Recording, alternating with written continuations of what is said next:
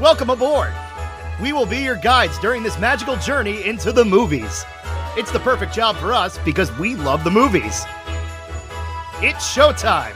Ready when you are, CB! Action! Welcome to Monorail Radio episode number 221. I'm Sean. And I'm Jackie. And we are here this week for week number two of WTF. What the February? What's that I hear? Is that the hate train pulling into the station? It could be as we discuss 1969's The Computer Wore Tennis Shoes. Um, so I mean, this is one of those things where it's a what the February because obviously the title catches your attention. The computer wore tennis shoes, but this is a film that I know has a cult following.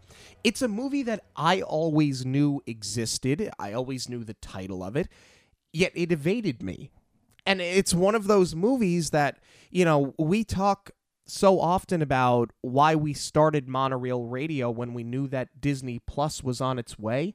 These are the kinds of films that I was looking forward to introducing myself to specifically in a month like what the February. Right. This did eventually have a VHS release in the 80s, but I can't imagine it was very easy to find. Yeah, 1969. I'm really interested as we kind of dissect this film to see how much they got right and how much they got wrong. You know, in regards to what the computer would be able to do. 1969 is a long time ago. Yeah. So, very much ahead of its time, as Disney usually was. They were never afraid of taking a risk. But did they take too much of a risk? Does this film to uh, deserve to be a considered a what the February? And how much of this computer technology that they teased at the time are we seeing now? That, on top of many other things, is what we are here to discuss today. This episode is sponsored by Fierce Fox Co., designers of handmade silkscreen shirts.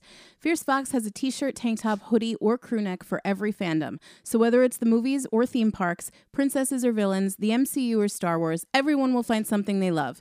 The designs range from subtle quotes from our favorite films to iconic characters we can wear proudly in so many different styles, such as sketchbook and concert tees. Listeners of Monorail Radio can get a 20% discount using the code Monorail at checkout. Visit fiercefoxdesignco.com to check out all of the collections. When Medfield College can't afford a $10,000 computer, $10,000 computer. Student Dexter Riley, who is on academic probation, asks his former employer and Medford donor AJ Arno to donate the computer.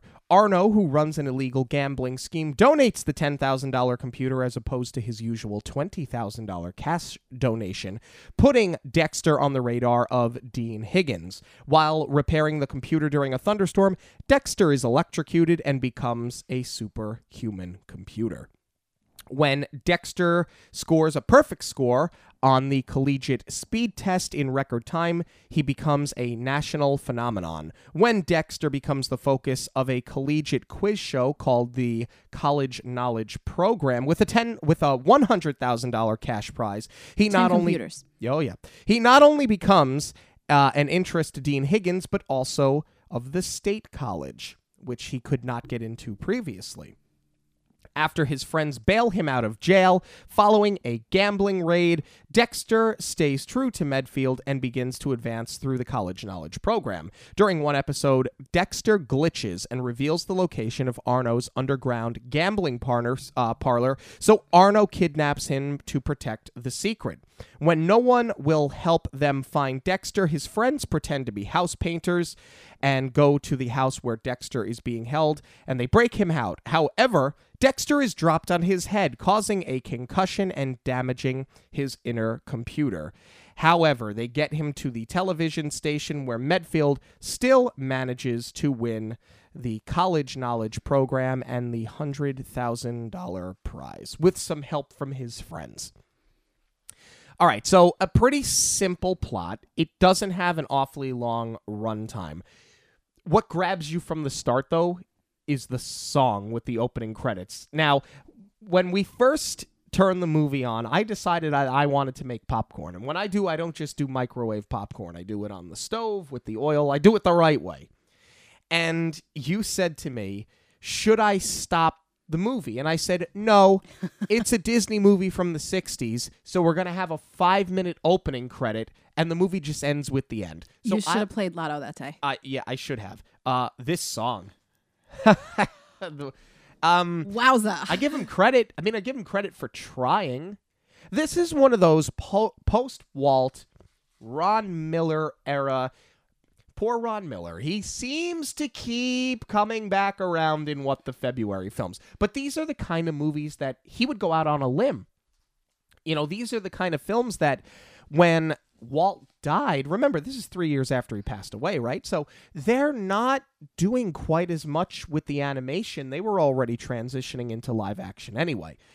But movies like this, The Cat from Outer Space, Witch Mountain, Gus, these are the kind of films that started churning out around the same time. and it was during like a 15 year span. But yeah, I want to hit on this open uh, a little bit more. They give you the full credits, like every single person that worked on the movie. Um, I actually really like what they did with the visual. It reminds me of something that you would see in the 90s. Like when you think 90s computer graphics, it's not quite like the Saved by the Bell open, but as far as the colors and the geometric shapes, that's what it reminded me of. And then the song to me sounded like a sped up All the Young Dudes. Yeah, but I give them credit for trying. Write an original song for the film. Uh, the opening credits, I was actually kind of impressed with the. As cheesy as the song was, I was kind of impressed with how they opened the movie. Leaps and bounds better than Gus. for sure, which came out like five years later, so steps backwards when it comes to Gus. I, I thought they also did a great job of setting up all of the conflict early because the movie opens with the kids are listening on a two way radio to like a college board meeting.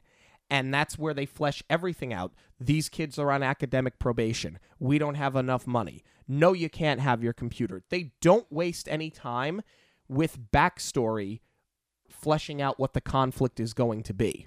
I'm not sure what is more shocking how poorly concealed this walkie talkie is in the planter of the boardroom, or the reveal that they are walking through the Disney Studios lot, which is serving as the college campus. Here's where my mind really gets blown, though. Not just that they are clearly saving on the budget by shooting on location at the studios. Right. It's Medfield College. And I'm like, where have I heard this before? This is so familiar. I, I know I've heard this before. Turns out we have heard it in another Disney film. Medfield was the college in Absent Minded Professor, Yeah. which came out eight years prior to this. So they are still having us live in the same world. But obviously, Medfield and Absent Minded Professor was not on the studio's lot.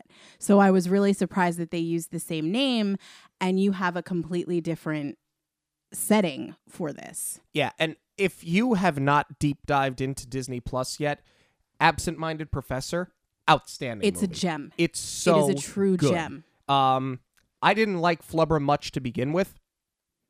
Once I realized that it was a remake of The Absent Minded for uh, Professor, I disliked it even more.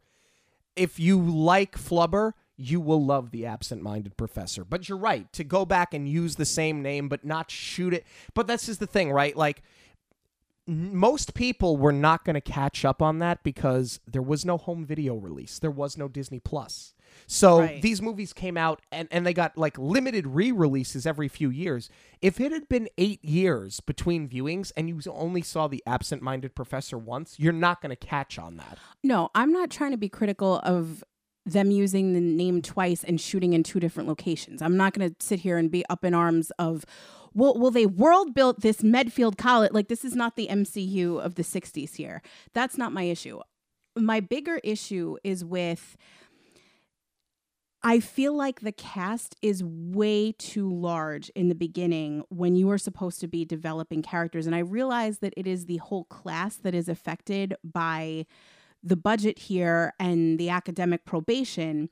So you do have a lot of students that have been displaced at this point, but they start singling out certain students who can continue with other programs. And we don't know enough about these characters yet to know why they're being singled out. Like, is this the top tier of the class that they're smarter or um is it the bottom tier that they they don't think could make it in you know the computer degree so they're trying to put them elsewhere and are they trying to navigate a different path for them we just don't know anything yet and it's it's very hard to get invested because they're blowing through it so quickly and we really don't know who we're supposed to be paying attention to this at this point other than Kurt Russell's character Dexter Riley. And the thing is, my biggest takeaway is that Kurt Russell's delivery has never changed. Kurt Russell, whether he's 16 years old or, Or six- Santa. Or 60 or 70, he delivers his lines the exact same way. He, excuse me, he, it's amazing to me, and I'm not saying it in a bad way, but his, the, his enunciations, the way that he just speaks in general, the way he delivers lines, the way that he delivers punchlines and jokes, it's the exact same thing his whole career. Yeah. That's incredible that it never changed. But not in a way that feels stale either. No, not at all. I also think that Arno is immediately likable as a villain because we meet him very early on in the film. I love his office. It reminds me of Get Smart. Yeah, I think um, they do a good job of setting him up as you know he's not really trustworthy. Yeah. But he's clearly pulling one over on the kids. And he's so smarmy. It's just, he works it so well. the introduction to this character, though, is truly terrible. And not even Kurt Russell's delivery could have saved it because one of his fr- classmates asks, Who is AJ Arno? The guy that runs the AJ Arno company. Could we have named it something else? That was weak screenwriting. A hundred percent. Really bad. Really bad. Like, not just, I'm not even going to say it was bad for the time, just straight bad. yeah, not not great. Not great. But the set is great. The way that the the photograph separates, there's that hidden elevator down into the gambling parlor. Oh my gosh, that portrait, how is this not like a, a major piece in the archives? It is, first of all, so cool. It's something that you would absolutely see in the theme parks. Like I I'm surprised they didn't do a sight gag like this in the haunted mansion. Because the way that the the woman sitting in the chair overlaps with the chair when it separates, it's it's just so good. It is so cool looking and I am dying to know if they still have it. I I mean, I hope so. I certainly hope so. It is one of the best set pieces of all time. So we move on now. We get the computer, right? And the dean, Higgins, is so angry. And Dexter is like bragging to the dean that he's the one that negotiated the deal, that he's the one that got it. Because you know, as soon as. Uh, as soon as Arno realizes that the computer is half the cost of his usual donation, and he's like, "Oh yeah, I'll donate the computer," we all know what he's gonna do, right? but it's this wonderful cringe-worthy scene where Dexter thinks he's done this this like fantastic thing for his college because all he wants to do is the right thing by Medfield. Yes. And Higgins is just so frustrated with him as they bring a computer into the room that is literally the size of the room. I think this also speaks a lot to Higgins' character because not only does he not appreciate what Dexter has done, but you know he wouldn't have put that money into anything related to the computers. Right. It may have been spread out for something, you know, across other departments, or it would have been just one major contribution to something of his own interest. So I think it speaks volumes that he's totally ungrateful that Dexter really saved this program. Right, but all he cares about is that he cost him half the donation money. Right. To him, he cost them $10,000. I also think this is really interesting what it says about the time period, how a private college was struggling and the state schools were thriving. Yeah, well, they have obviously a lot more money behind them than the private school, right? At least that's what they're setting up here. And they also set up that this is like a lower end private school as they are talking about doing that uh, collegiate speed test. I think they said, what did they place? 36 out of 37 schools in the state of California. So you not only get the feeling that they're struggling financially, but they're just not the sharpest school out there. And that's where they really should have picked a different name because I can't believe that this is the same school that the absent minded professor was working at when he discovered Flubber and all of the notoriety. Even the basketball team in that film had a lot of Yeah. notoriety. So I, I don't necessarily buy that this is like a fledgling school. Well, the basketball team in that movie had notoriety for all the wrong reasons. The flubber is what helped them. Uh, but let's let's. Oh, you have something else. Let's talk about the computer Yes. itself and Quigley's demonstrate. First of all, I'm a little bit distracted by Quigley's hair in this scene because at the time, I'm sure you didn't notice, but they dyed it like a dark brown, but it's picking up as red and purple depending on how he's lit in this scene. Um, and I'm sure it worked for the time, even though this film was in color, but on high def TVs now, he looks like he kept he stepped out of the Hunger Games or something with these colors in his hair. Um, but the computer to me is just so impressive. Not just for 1969, but the way that they they did. I mean, I expect nothing less as far as sight gags because we've already had Mary Poppins at this point. So Right. think spoonful of sugar. That's what this computer is sort of demonstrating here with all of the movement and you you can't see any of the tricks going off it's just the computer as if it's doing it and they set it up uh, with this rainy day scenario and quigley tells the class imagine that your parents are stepping out and they ask you you know when you wake up to um It was let the cat in, close the window, because it's gonna rain and get the groceries. Yes. So he simulates the rain over the door. And once the rain starts dripping, the computer does everything that the human would have forgot. And it kind of blew my mind. I was like, that is like an early calendar reminder in your phone. Yeah, the whole idea that computers could replace people was so ahead of its time. Yeah, I mean, you you forget. I think that we think of ahead of its time now in like the late 70s or 80s when we think computers, but Right. this was in the 60s. Um, so it's just a great scene. Like conceptually, the idea of what the computer can do and the way that they pulled it off with all of these, you know, classic sight gags of cupboards opening and closing and the phone ringing. Um, again, straight out of Mary Poppins, straight out of the parks. It was just really, really well done. Yeah, fully automated home, right? It was a smart home. It was the f- really one of the first times you'd ever seen something that would later become a smart home. Um, okay, so let's get to the scene where Dexter becomes a supercomputer. He drives to get a computer part and he goes to replace because the the computer shorts out Yes. during this demonstration. He goes to get the replacement part. It's raining. There's a thunderstorm. He gets electrocuted.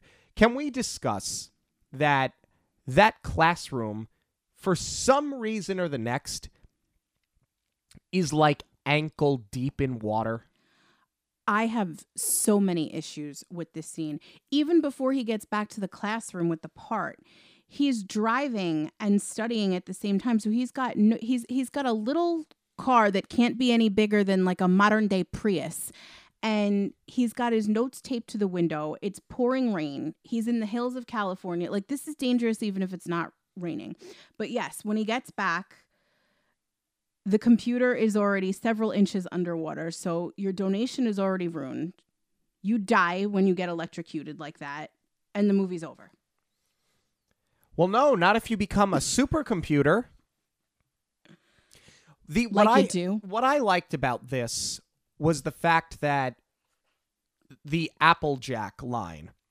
I didn't pick up on it Yes. the first time. They throw back to the initial electrocution scene where they think he's just talking in his sleep, but he's talking about Applejack, which is the code name for these gambling parlors.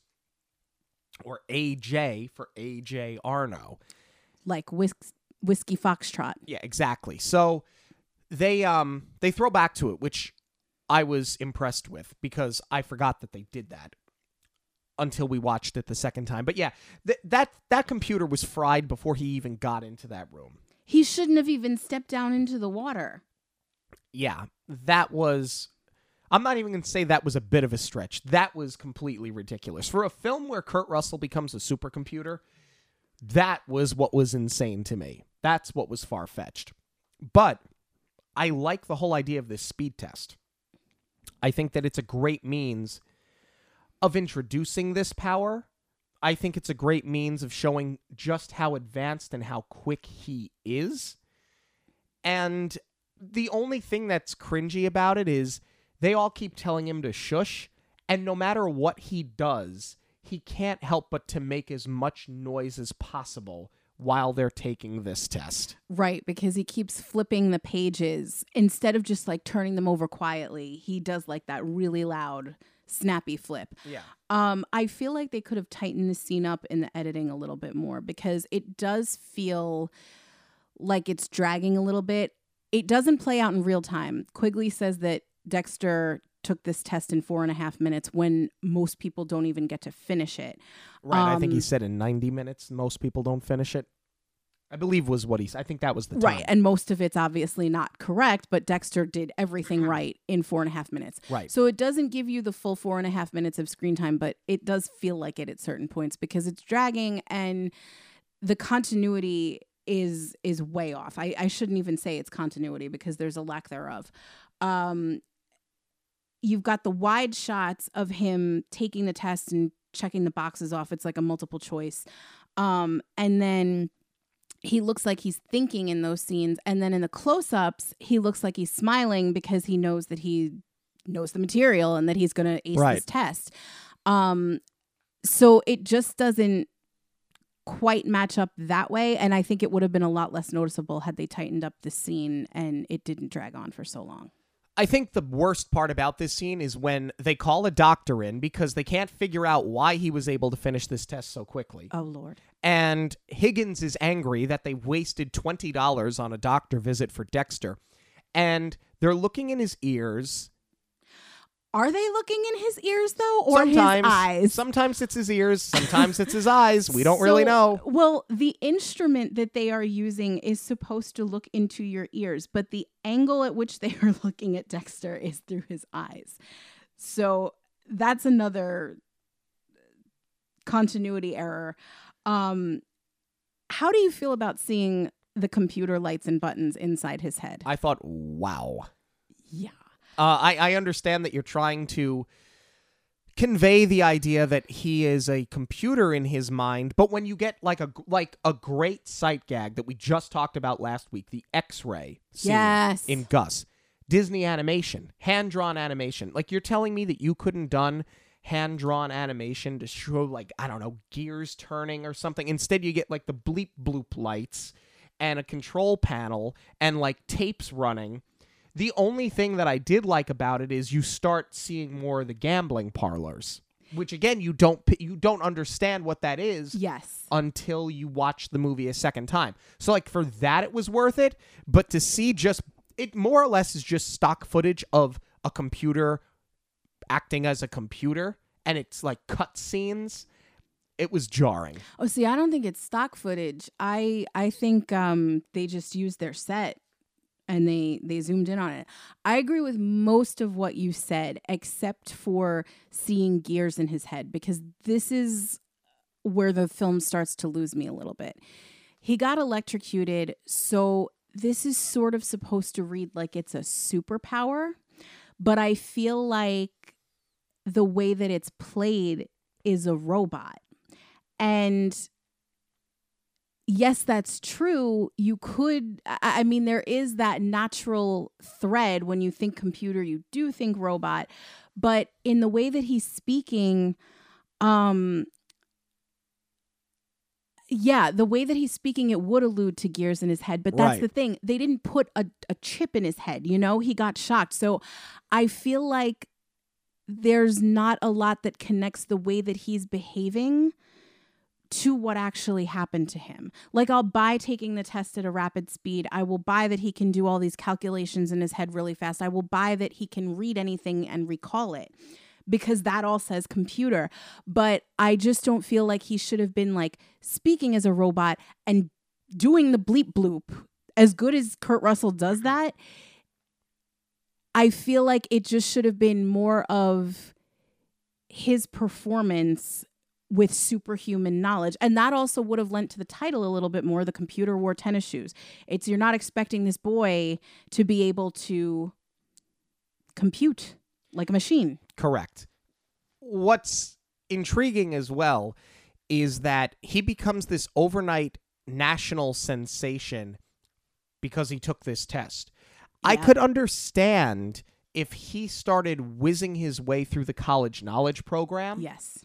And that's how he gained notoriety. Yes. But because he flew through this test, he is now front page news. Yeah. We also needed to live with Dexter's own realization a little bit more and how he feels about this newfound talent, power, whatever it is that you want to call it. Because you're right, he gets immediately thrust into the media, and we don't really see how things have uh, started to catch on. I would have even bought the notion that Higgins is now all of a sudden Team Dexter and like, oh, well, my student got this donation and now, you know, he's he's a genius and now he is pushing Dexter into the limelight because he wants the attention on the college. Uh, Like I I just would have loved to see that one moment where Higgins realizes what he's got and all he sees is dollar signs and how he can profit off of Dexter now. Well, you do get that, but it's after Dexter becomes national news. So we don't know what pushes him to become national news because of a test. So you're right. If Higgins would have seen it that way and Higgins was the one that pushed it so that he'd get the notoriety, so that enrollment would go up and he could start cashing in, that would make sense. Instead, what you get is Dexter kind of seems like he's almost doing it on his own. And Yes. Higgins trips and falls into this idea that he can profit off of him using the college knowledge program. I think his self interest is great. I think that it makes sense, but it kind of seems like he should have been scheming the whole time, and he wasn't. Right. And then we have this really long, drawn out way. I mean, of course, they had to introduce the gambling and get Dexter in trouble, but it's only. You know, it, it's like 15 to 20 minutes of screen time later where this idea is brought full circle because Dexter realizes, after all this notoriety, who his true friends are. And the state school is trying to court him and have him play for their College of Knowledge team. So eventually, the wind up, once Dexter realizes that he wants to stay at Medfield with his friends, is that they form their own College of Knowledge team to compete for this money, which is Higgins' idea because now, like you said, he's trying to capitalize on Dexter. But after Dexter realizes that he wants to help his friends, he should have been the one to decide I'm going to stay at Medfield and play for their team because he was the one who went to get the computer as a donation in the first place. Like he cares about this school. So I don't buy that this wasn't his idea. There's a lot that's going on here that I have questions about. The first is you start to see Dexter get a little bit arrogant while he's on this national tour. And he's kind of missed, I'm not going to say he's mistreating his girlfriend, but he's kind of brushing her off. We don't know that that's even his girlfriend, though. They don't really establish it. Yeah. It seems, first of all, I give them a lot of credit for the time for putting a female in this computer program. She is the only one. And it just kind of seems like they're treating them as like captain of the football team and head cheerleader, and they're just going to be together no matter what. So that relationship isn't just, it's not clearly defined. It's just an assumption. Clearly, though, she does have feelings for him because she gets very jealous when she sees him on the news kissing other girls. But this is my thing. How much of that is Dexter buying into his own hype? And how much of that is the computer? They never Oh, they never really define because Dexter kind of like comes in and out of like, I'm arrogant and I'm kind of pushy and I don't have time for you, and I and I've not changed at all. So they never clearly define exactly what's going on there. So th- I, there's a disconnect with that. Um, the whole thing with him deciding he wants to stay with Medfield is because AJ Arno now wants a piece of the kid because it's his computer that he donated. They know that they can utilize him. They take him to Hollywood Park. He wins him. What did he say? He won him like twenty grand at the racetrack that day. He hit eight races in a row. I th- yeah, I think it was 20 grand. I, I was thinking 80, but that's it. It's the eight races. That's where the eight is coming from. Correct. So he wins him a ton of money. He's got one of his cronies chauffeuring him around. That's how he ends up at this gambling raid. That's how he ends up in jail. And while this is going on, Higgins and the dean from the state school are literally chasing them around Yes. town, trying to get them signed because he doesn't have, he's not enrolled for a, for the spring semester. That's the whole thing. Right. And they are literally finding him and waving the paperwork in his face. Yeah. So for all intents and purposes, he's a free agent, right? Yeah. So he can kind of do whatever he wants.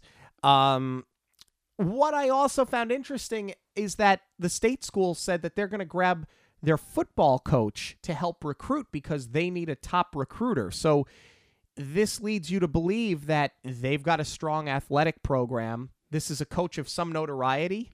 You never see this coach. They say they're going to use him.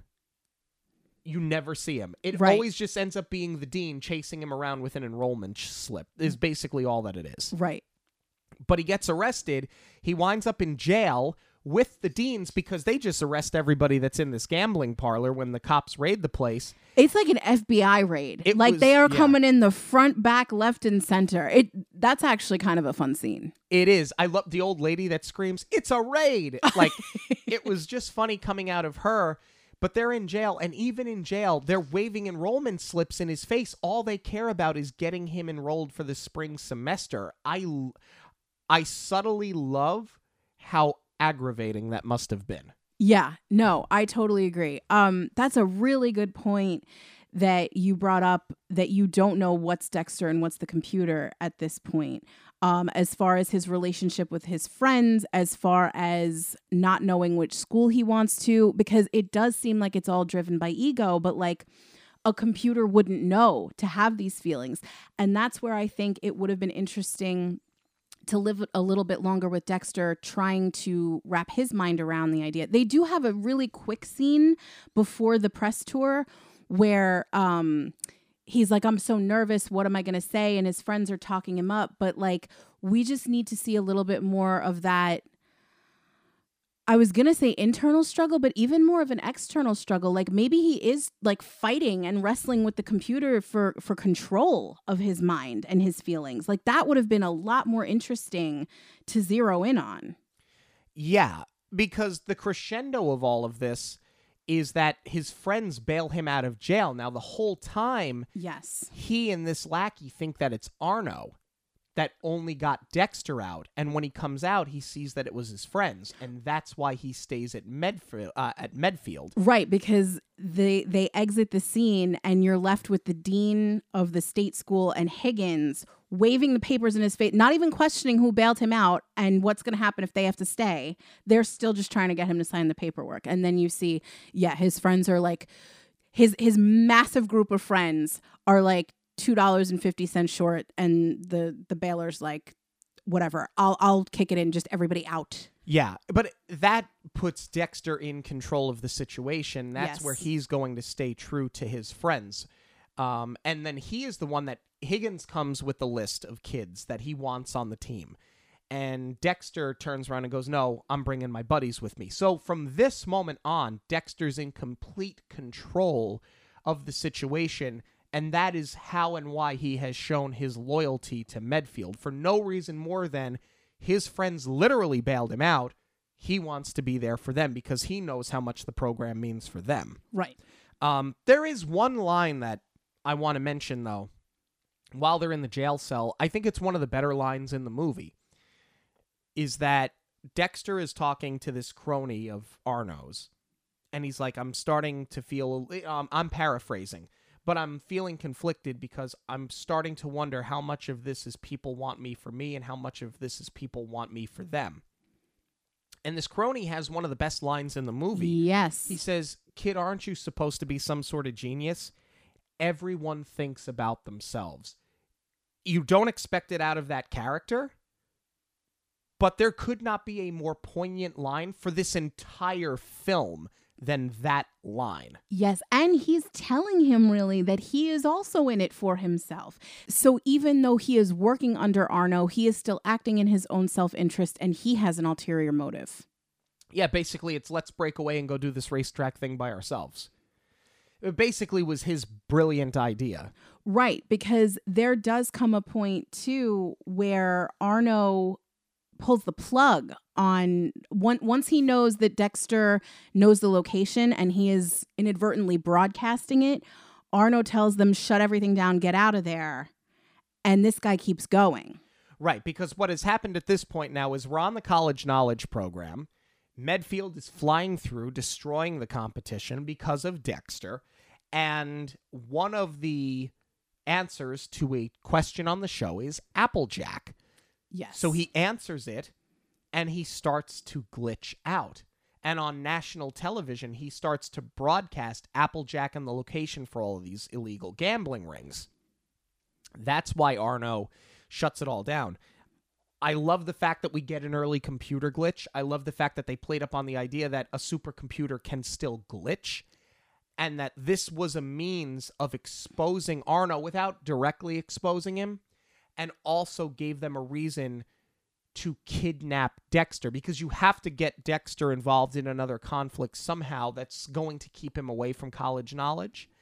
I like that this is the route that they ran instead of like the state college doing something to sabotage him.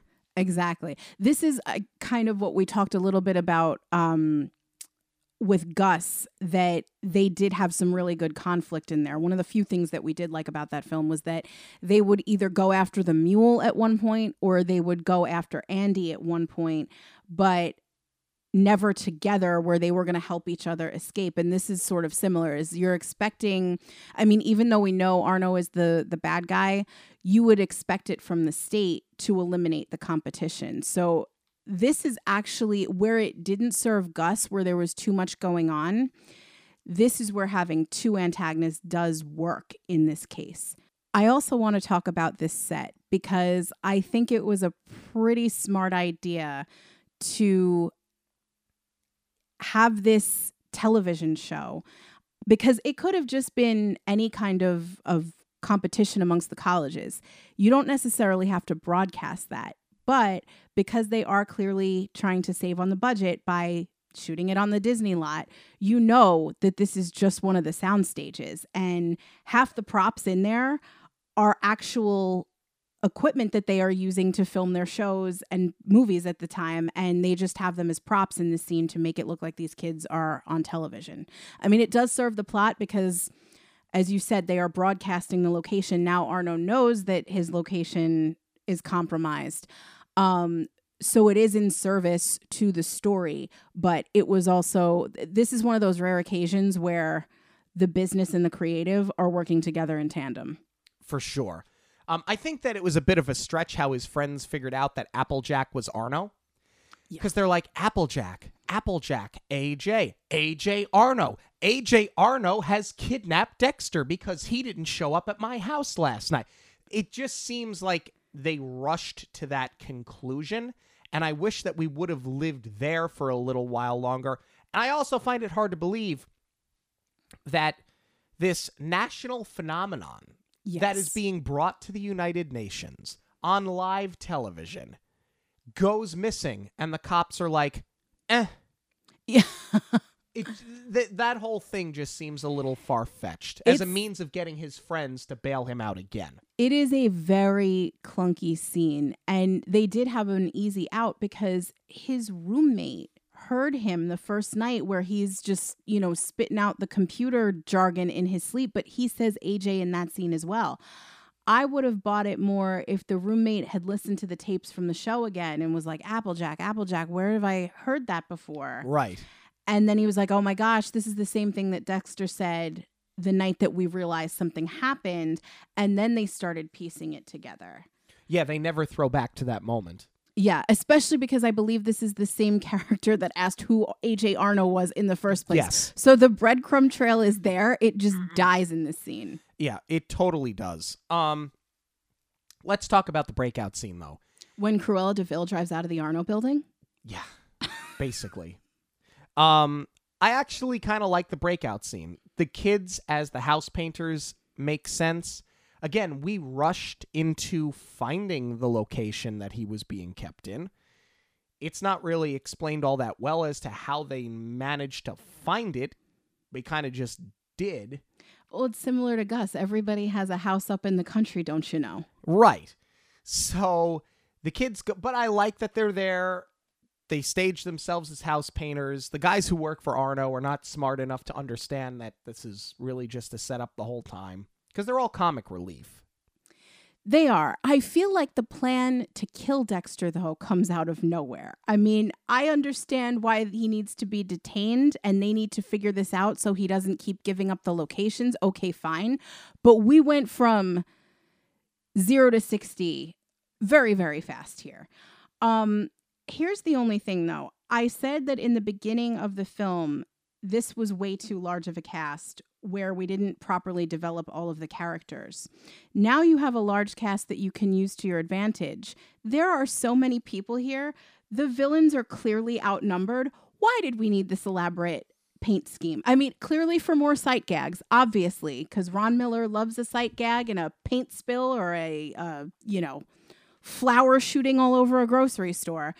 Um, but there were so many people and three bad guys because Arno's not even on the scene yet. They could have taken them, They have guns. These kids have paint. but not in a metropolitan area. No. Correct. Um, but I think the breakout is pretty good. I think Dexter being thrown in a trunk and then falling on his head from two stories, uh, yeah, at a minimum you're going to get a concussion, but I uh, I think that you kind of jumped the shark on that one a little bit. Maybe if they would have just like slid him down a staircase, something that's oh I don't know, not a two story drop onto his head. I mean, the getting electrocuted was such a phenomena. You have to counterbalance that. I mean, here's the thing. The electrocution scene was so far fetched.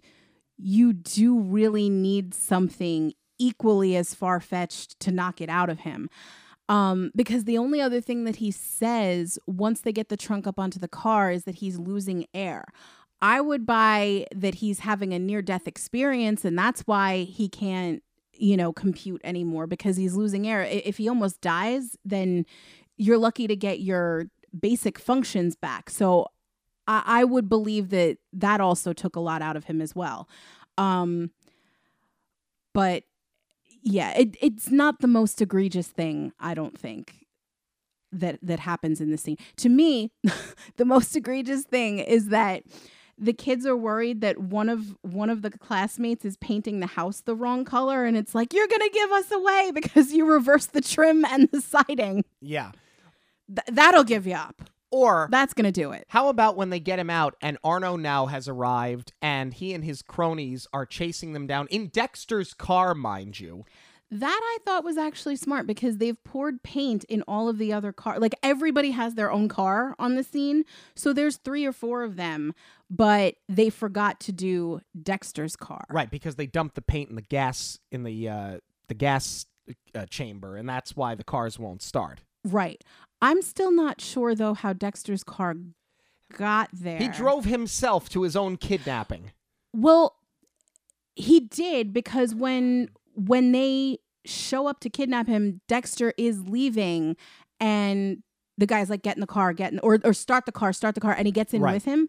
But it wasn't his car. He's driving like car. a fancy car. Yeah. Yes. So I still have no idea how that car got there. I don't know. But the sight gags are pretty good because now Arno and his guys are chasing them down and they're dumping paint on the road. The little dune buggy esque car is spinning out. Then they just start throwing paint cans. They throw a generator. They throw all this stuff. What is the last Ladders. ladders? What's the last thing that they do? They take a hose that has compressed air underneath it and start spraying the windshield with paint and spraying them in the face so that they can't see where they're going.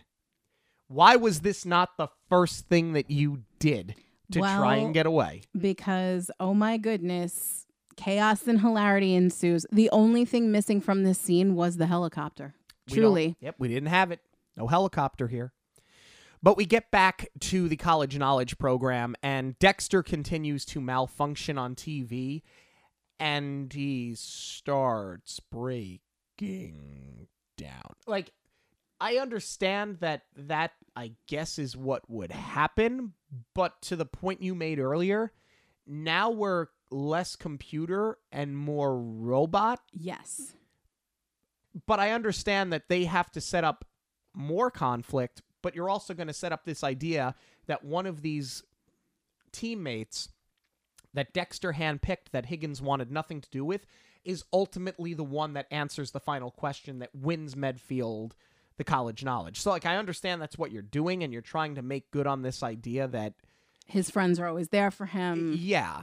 Um but it was if if you would have seen maybe like two questions get answered Mm. like that, I would have said okay, but it drags along and it kind of kills the pace at the end of the movie just a little bit.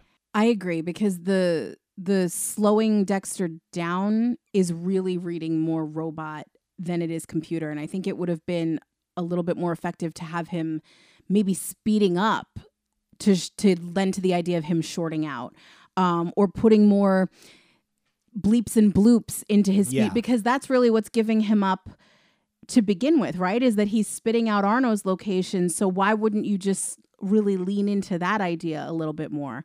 Um, I think the scene also becomes problematic and and feels like it's dragging because the announcer says twice, okay, last question. So they're trying to create the tension and the drama and build the scene where these two teams are neck and neck because Dexter missed half of this competition. So his teammates have been carrying it for him and they're not getting blown out of the water, but it's it's a close race at this point. So the other school actually no, Medfield does pull ahead Yes, temporarily. as Dexter is slowing down.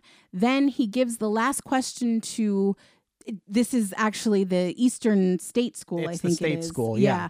yeah. Um you know, so obviously they've they have built to that. They've done a very good job of, you know, uh keeping that through line of the worthy opponent and the state school being another antagonist this entire time.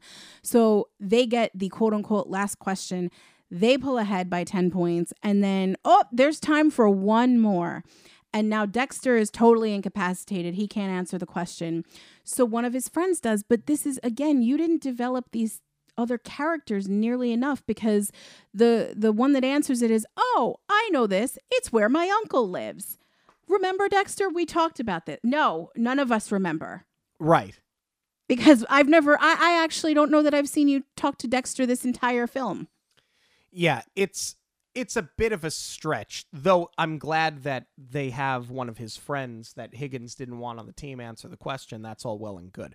Um, all right, let's start talking about the cast here, um, because I think the the cast, at least the two biggest names in the film, are the most noteworthy. Starting with Kurt Russell uh, as Dexter Riley. I think I said this in Miracle. Kurt Russell is good in everything, so guess what that means? It means Kurt Russell is good in this movie. i mean obviously though this this was the beginning of a very long-standing partnership with disney Right.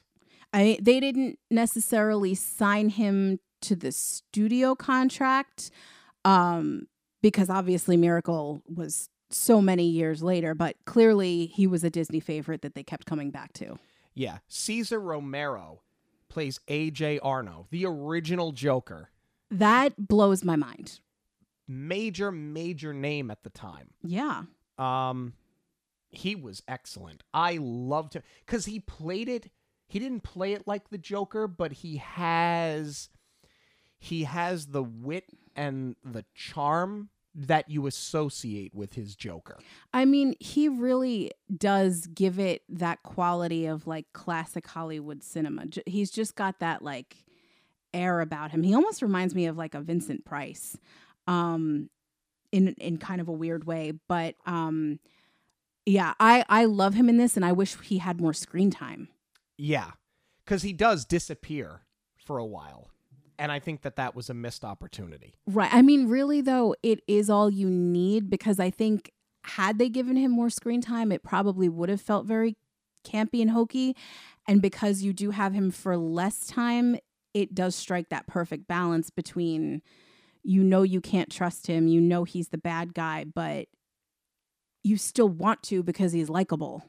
Joe Flynn plays Dean Higgins. I think he's a good foil. I think that he's good comic relief. I think he actually played the role quite well. I agree.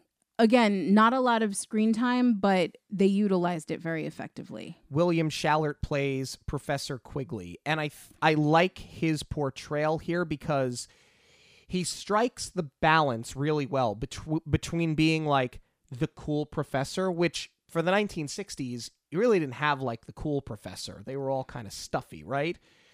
So I like the fact that he struck the balance between being the cool professor and also knowing how to politic with the academic board at the school and fighting for the students. Yeah, I mean, I don't know that I would have called him the cool professor. I mean, like he's no Jonathan Turner, but he's definitely beloved by the kids because and, and, you know that's evidenced very early on in the film where dexter offers to go to bat for him by you know getting the part that's needed and even before that getting this donation Yeah. Uh final thoughts on the computer wore tennis shoes. I'll go first if you don't mind, because I'm going to keep this pretty short and sweet. Uh, full disclosure, I really didn't like this when we watched it. Uh, I thought parts of it were really clunky, and because of some bad dialogue and bad continuity, uh, it just wasn't doing it for me. But I actually like it a little bit more now that we've talked through it. Um, and I think that looking at some of the individual parts, it's better than it is as a whole. Clearly, though, I am in the minority and I am in the wrong because this is actually part one of a series with the Dexter Riley character. I started looking on IMDb. Actually, it was when I realized that, you know, this was Cesar Romero and I wanted to go back and look at the rest of his credits and everything. And I saw that he played AJ Arno again. And I went, what? So after deep diving, um, I saw he was in another film called Now You See Him, Now You Don't, where Dexter makes himself invisible. And then from there, I saw that Kurt Russell played Dexter Riley again, but it was beyond Now You See Him, Now You Don't. He's also in The Strongest Man in the World. That I saw come up on Disney Plus under suggested films. And I went, oh, is this Kurt Russell again? Maybe he did get that studio contract because they liked him. And then I saw the character's name come up again. So this is where maybe it does seem a little bit more egregious that they're using Medfield again because clearly they are now world building here. Um, does that mean that we are going to do these films for the remainder of what the February? I don't know. We'll we'll have to figure that out because we do have a doozy coming up. We know that there's one more at least that we want to review, but I'm wondering if we keep diving into this world, maybe we find more of a gem. Here's my thing. I want to do the doozy next week for what the February, but I think that there is a time and a place. We'll have to look at the calendar where we do these other two films. This might be Disney's first trilogy. I wonder if this is like their first trilogy. Yeah, because they they did another film. Um, they kept, I think, Long John Silver going, or or Blackbeard from Treasure Island. Well, but I think the Blackbeard movie is completely separate from Treasure Island. It's the same actor, but yeah, I don't think it's supposed to be. I'm not even sure that it's the same actor. I don't. We're, we'll have to deep dive into that one as well. Eventually, we're gonna get to all of these films eventually. But I do want to maybe go into this a little bit further. Maybe not right now, but eventually, because now I'm intrigued. You have definitely piqued my interest. I did not know that this was something that was ongoing. I knew that this film was a big financial success for Disney when it came out, but I didn't know that it was successful f- to the point that they would have made multiple sequels with the Dexter Riley character. But with all of that being said, you know what? I, I thought it was okay when we saw it the first time. Um, I thought, yeah, this is certainly a what the February. Upon the second viewing, there were more things that I liked the first time, but in equal measure, there were more questions that I had rather than the first time. Do I think this movie deserves to be what the February? Not really. Not past the title of the film that'll pique your interest. Do I think that the movie was ahead of its time with the computer stuff? Yeah, I think the smart home, the AI, replacing people when it comes to the workforce, very much ahead of its time. Do I think that it's a good movie? I think it's all right. I think if I had seen this in 1969, my, in 1969, my head would have been blown. Um, I think that there are certain elements because they got certain things right. I think the movie actually does hold up. Is it one that I'm going to go back to often? Probably not. Is it the gem that I was hoping that it would be? Not necessarily. It's not the Apple Dumpling Gang, but it's certainly not Gus or Fuzzbucket either. Right. But we're interested in knowing what you have to say about the computer wore tennis shoes. Have you seen it? Did you grow up with it? Is this something that you are now interested in watching for the first time? You can let us know on Twitter, Instagram, and Facebook at Monorail Radio, or you can email us monorailradio at gmail.com. No, and if you've not seen it yet, I think it is at least worth checking out just simply to see the Disney studios. For sure. News of the week is coming up, but first, a quick break. Hey guys, my name is Mike. I listen to Jackie and Sean's podcast every week on my commute into work. So I reached out to Jackie and she helped me put together the perfect getaway. I did a four night Disney cruise ship and she was able to answer every question that I threw at her. She put together the perfect dates and an insurance plan that made the whole experience stress free. She was able to help me with little tips and tricks like you can get a Mickey Mouse bar delivered to you any time of the day. And I think that was a mistake because now I put about 10, 15 pounds on. I'll definitely be using Jackie again in the future. Thanks for everything. So, if you are interested in completely free assistance planning your Disney vacation, you can get in touch with me through any of our social media outlets at Monorail Radio on Facebook, Instagram, and Twitter, or you can email me directly at j.zolezzi, that's Z O L E Z Z I, at magicalvacationplanner.com. Hi, this is Kelly from Karma and Kismet, your official Monorail news sponsor, and I am very excited to throw it over to Sean and Jackie to talk all about the Disney news. But before I do that, I want to make sure that I share with you guys where you can check out all of my Disney inspired art at Karma and Kismet designs.com. And as always, listeners of the show get a 10% discount with the code Monorail10 at checkout to see all of Kelly's work and all of her services. It is online at karmaandkismetdesigns.com. That's karma, the letter N, kismetdesigns.com. News this week, very television centric. A lot's been announced at Disney. A lot of that we are going to talk about in a dockside chat coming up soon. Yeah, we're going to start deep diving into the company reorganization announcements uh, and and h- how we think Iger's doing now that he's back. Yes. And we're going to talk about how long ESPN will be a part of Disney because, spoiler, I don't think it's going to last much longer. Hulu might be on the chopping block as well. We are about to find out, I guess. Uh, but let's talk about some shows that are coming out. Star Wars Young Jedi Adventures will premiere on Disney Plus and Disney Junior on May the 4th. May the 4th be with you. Because, of course, Uh, set during the High Republic era, the animated series follows the younglings. I think that this is a great means of introducing Star Wars to that Disney Junior crowd. We've seen the younglings before, we've seen them specifically in the prequel trilogy. We saw how it ended for them as well.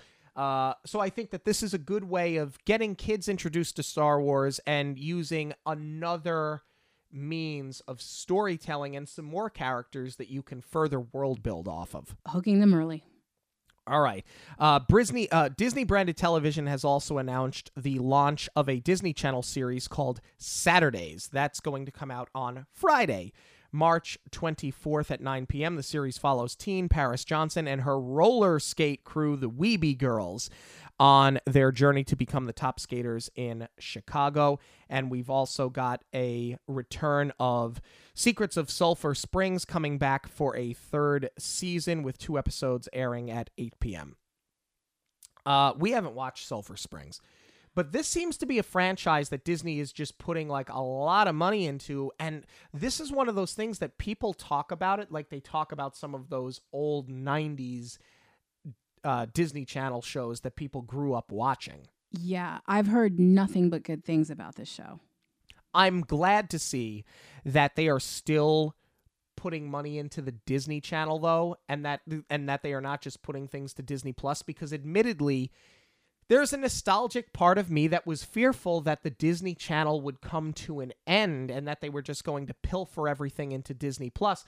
But they make so much money off of the cable contract that it wouldn't make sense for them to do that either. Yeah, I don't think that the Disney Channel is ever going to go away, especially because that's just another way that they can license the films. Like if they wanted to do, uh, you know, a Sunday night movie or, um, you know, just air things. If you're not subscribing to Disney Plus, they can air them on the channel. I think it's smart to keep it still. And also just, you know, for parental controls because kids are smart. They'll figure out a way to change the app. So if you don't want them to have access to the app at all and still be able to watch Disney and, you know, know that you are safely putting them in front of a television, they can just watch the Disney Channel and then you don't have to worry about it. Yeah, we want to know what you have to say about this Disney television news. Are you a parent that has a kid that you put in front of the Disney Channel every day? Are you just a kid at heart that continues to watch the Disney Channel? You can let us know. Twitter, Instagram, and Facebook at Monorail Radio, or you can email us monorailradio at gmail.com. Thank you all so much for joining us this and every week on Monorail Radio. I just mentioned our social media. We are also on TikTok at Monorail Radio. I just gave you that email address. Don't forget to like, subscribe, and rate us on your podcast platform of choice. And for links to everything related to the show, it is going to be online at monorailradio.com. For Jackie, I'm Sean. Have a magical week, everyone. On behalf of Monorail Radio, we'd like to thank you for joining us. We'll see you at the movies, the stuff dreams are made of.